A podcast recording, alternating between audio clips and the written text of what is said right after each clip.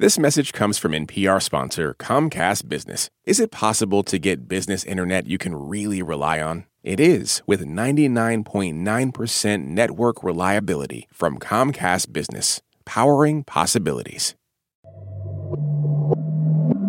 You're listening to Shortwave from NPR. Hey, shortwavers! Today, just a week before Halloween, we wanted to bring you some spooky science. And to do just that, we brought back reporter extraordinaire Anil Oza. Hey, Anil. Hi, Gina. We are starting this horror story shortwave style in a lab. Uh, I have great memories in labs. Yeah, and so does Faye Yap. She was packing up boxes with machines and notebooks and everything when she saw something. A creepy shadow? Not quite. We were noticing that there were dead spiders that were curled up in the corner of the corridor. Spiders? Yes, spiders. And I'm sure you've seen dead spiders like this one in the corners of this deserted lab on their back with their legs curled in towards themselves. Yep. And that's where our story gets interesting. We were at the time really curious as to why spiders' legs curl up when they die, which we don't really see in other insects. And so, Faye immediately put on her scientist hat. We did a really quick search online and we found that spiders do not have antagonistic muscle pairs, and instead they rely on flexor muscles to curl their legs inward toward their body and hydraulic pressure to extend their legs outward. Cool. And hydraulics, that's where Faye and her advisor, Dan Preston, could get to work. They're both engineers and do a lot of work with robotics, and they saw an opportunity. Because our lab also focuses on a lot of soft robotics, we thought that we can use the inanimate spider as a source material um, to create a pneumatic gripper. Okay, so a pneumatic gripper. That sounds very cool, and I need to know more. Well, what Faye is saying is that they're reanimating these dead spiders and using them as something like a claw in a claw machine game at arcades. like that scene in Toy Story?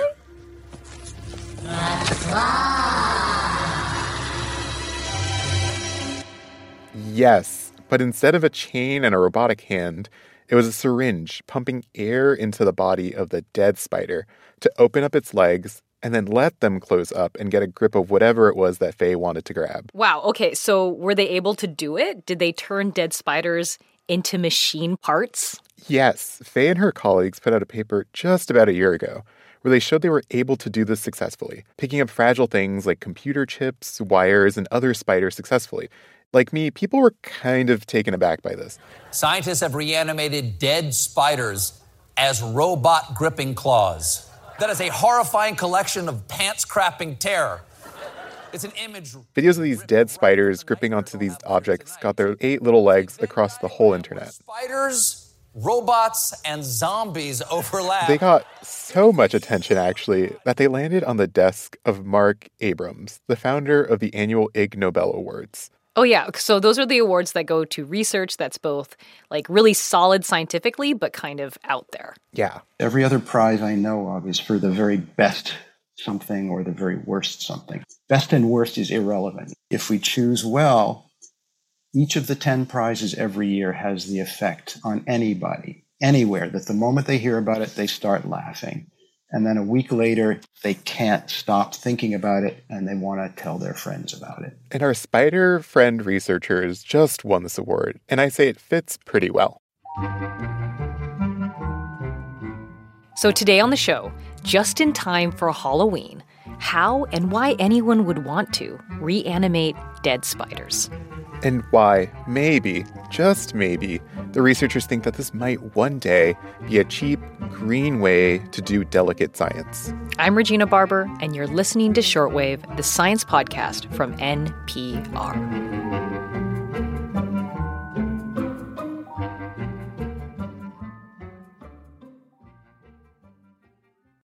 This message comes from EarthX. The EarthX 2024 Environmental and Sustainability Congress of Conferences is happening in April and brings together all sides with one important mission protect the planet. Go to earthx.org to register.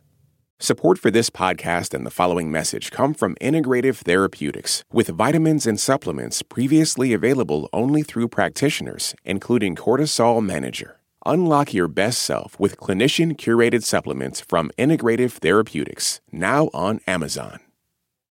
Support for this NPR podcast and the following message come from Amgen, a biotechnology pioneer leading the fight against the world's toughest diseases such as cancer, heart disease, asthma, and osteoporosis. In a new era of human health, Amgen continues to accelerate the pace of change, operating sustainably and drawing upon deep knowledge of science to push beyond what's known today. With each decade, they reliably deliver powerful new therapies to patients. Learn more at amgen.com.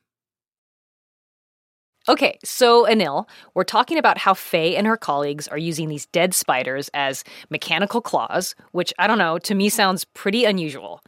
But is it? Yeah, I mean, spiders is pretty weird, but it's in line with a larger field of research into biotic materials. Bio, like life? Biotic materials were part of something that used to be alive, but now they're dead and used for something else, like robotic experiments in this case. Or as Dan Preston, who runs the lab Faye's in, calls it necrobotics. But biotic materials are something we encounter, you know, in our day-to-day lives. So for example, things like leather on our belts or wood uh, other materials like these are all biotic in the same way that the spiders that we use for the source material for necrobotic grippers are biotic. Okay, so that makes sense. But are there other examples of anything like this?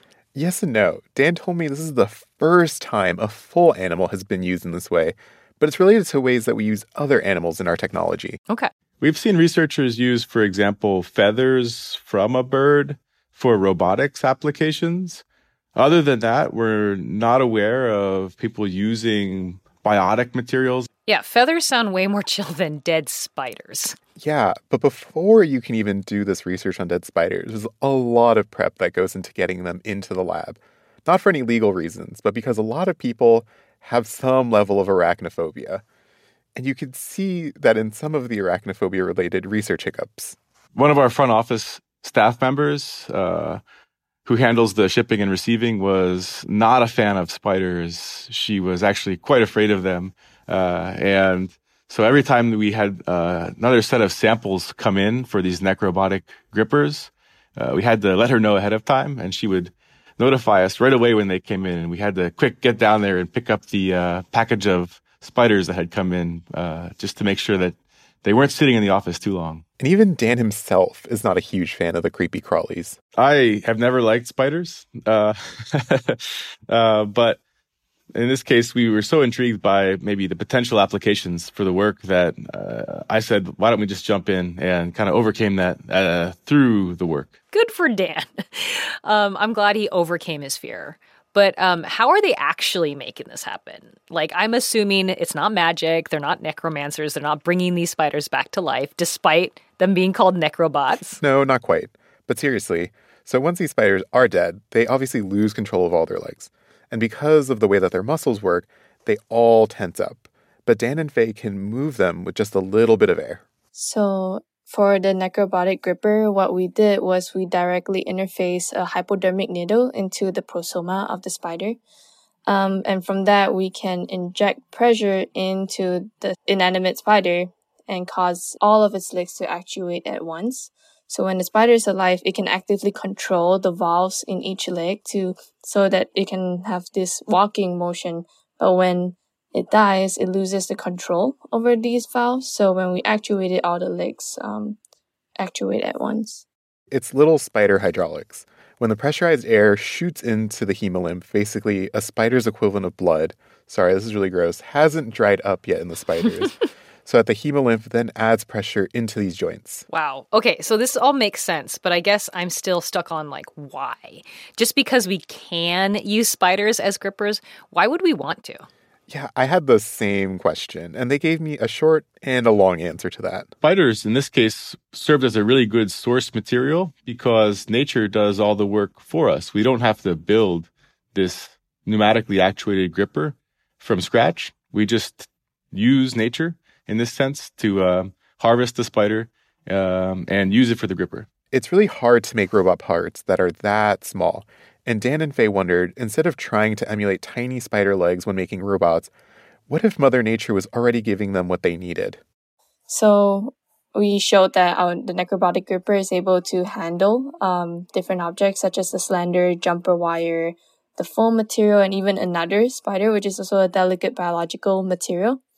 And from our experiments, we show that we're also able to modulate the maximum force outputted by the spider by regulating the pressure that we inject into the gripper. Okay, so it sounds like spiders are actually surprisingly good at gripping. Yeah, and since they're abundant and biodegradable, Dan says that researchers wouldn't have to worry about excess waste. Electronic waste, like from batteries, is an issue in the robotics world already. So, what's next then? Can I expect labs to be using this or making a dead spider claw game for themselves to do science? Not yet. Most of what they are excited about was taking this new idea and fine tuning it. In the future, we're actually excited also about uh, individually actuating each of the legs of the spider such that we have a platform where we can study arachnid locomotion in the lab. But, kind of in the spirit of the Ig Nobel, some of what Dan and Faye are really excited about was the interest and the curiosity in their work. They heard from people far and wide about their necrobotics, including non researchers. So we've heard from other researchers that they've moved into this area, which we're excited to support.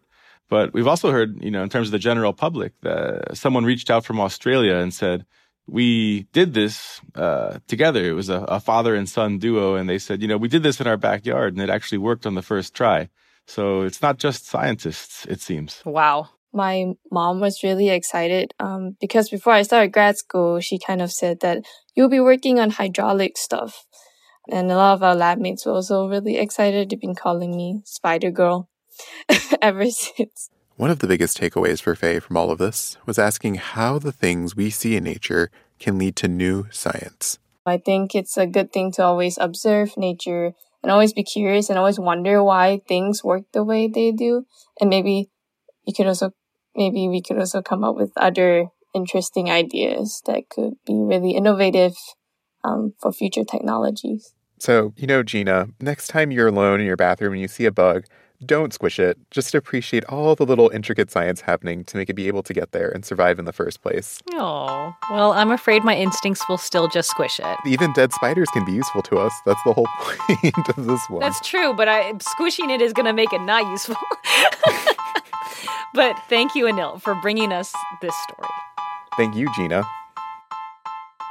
If you've been enjoying Shortwave, give us a follow on your podcast app so you get notified each Monday, Wednesday, and Friday when we publish a new episode. You can also always reach out to us by emailing shortwave at npr.org. This episode was produced by Rachel Carlson and edited by our managing producer, Rebecca Ramirez. Anil Oza checked the facts, and Patrick Murray was our audio engineer. Beth Donovan is our senior director, and Anya Grundmann is our senior vice president of programming. I'm Anil Oza. I'm Regina Barber. Thanks for listening to Shortwave from NPR.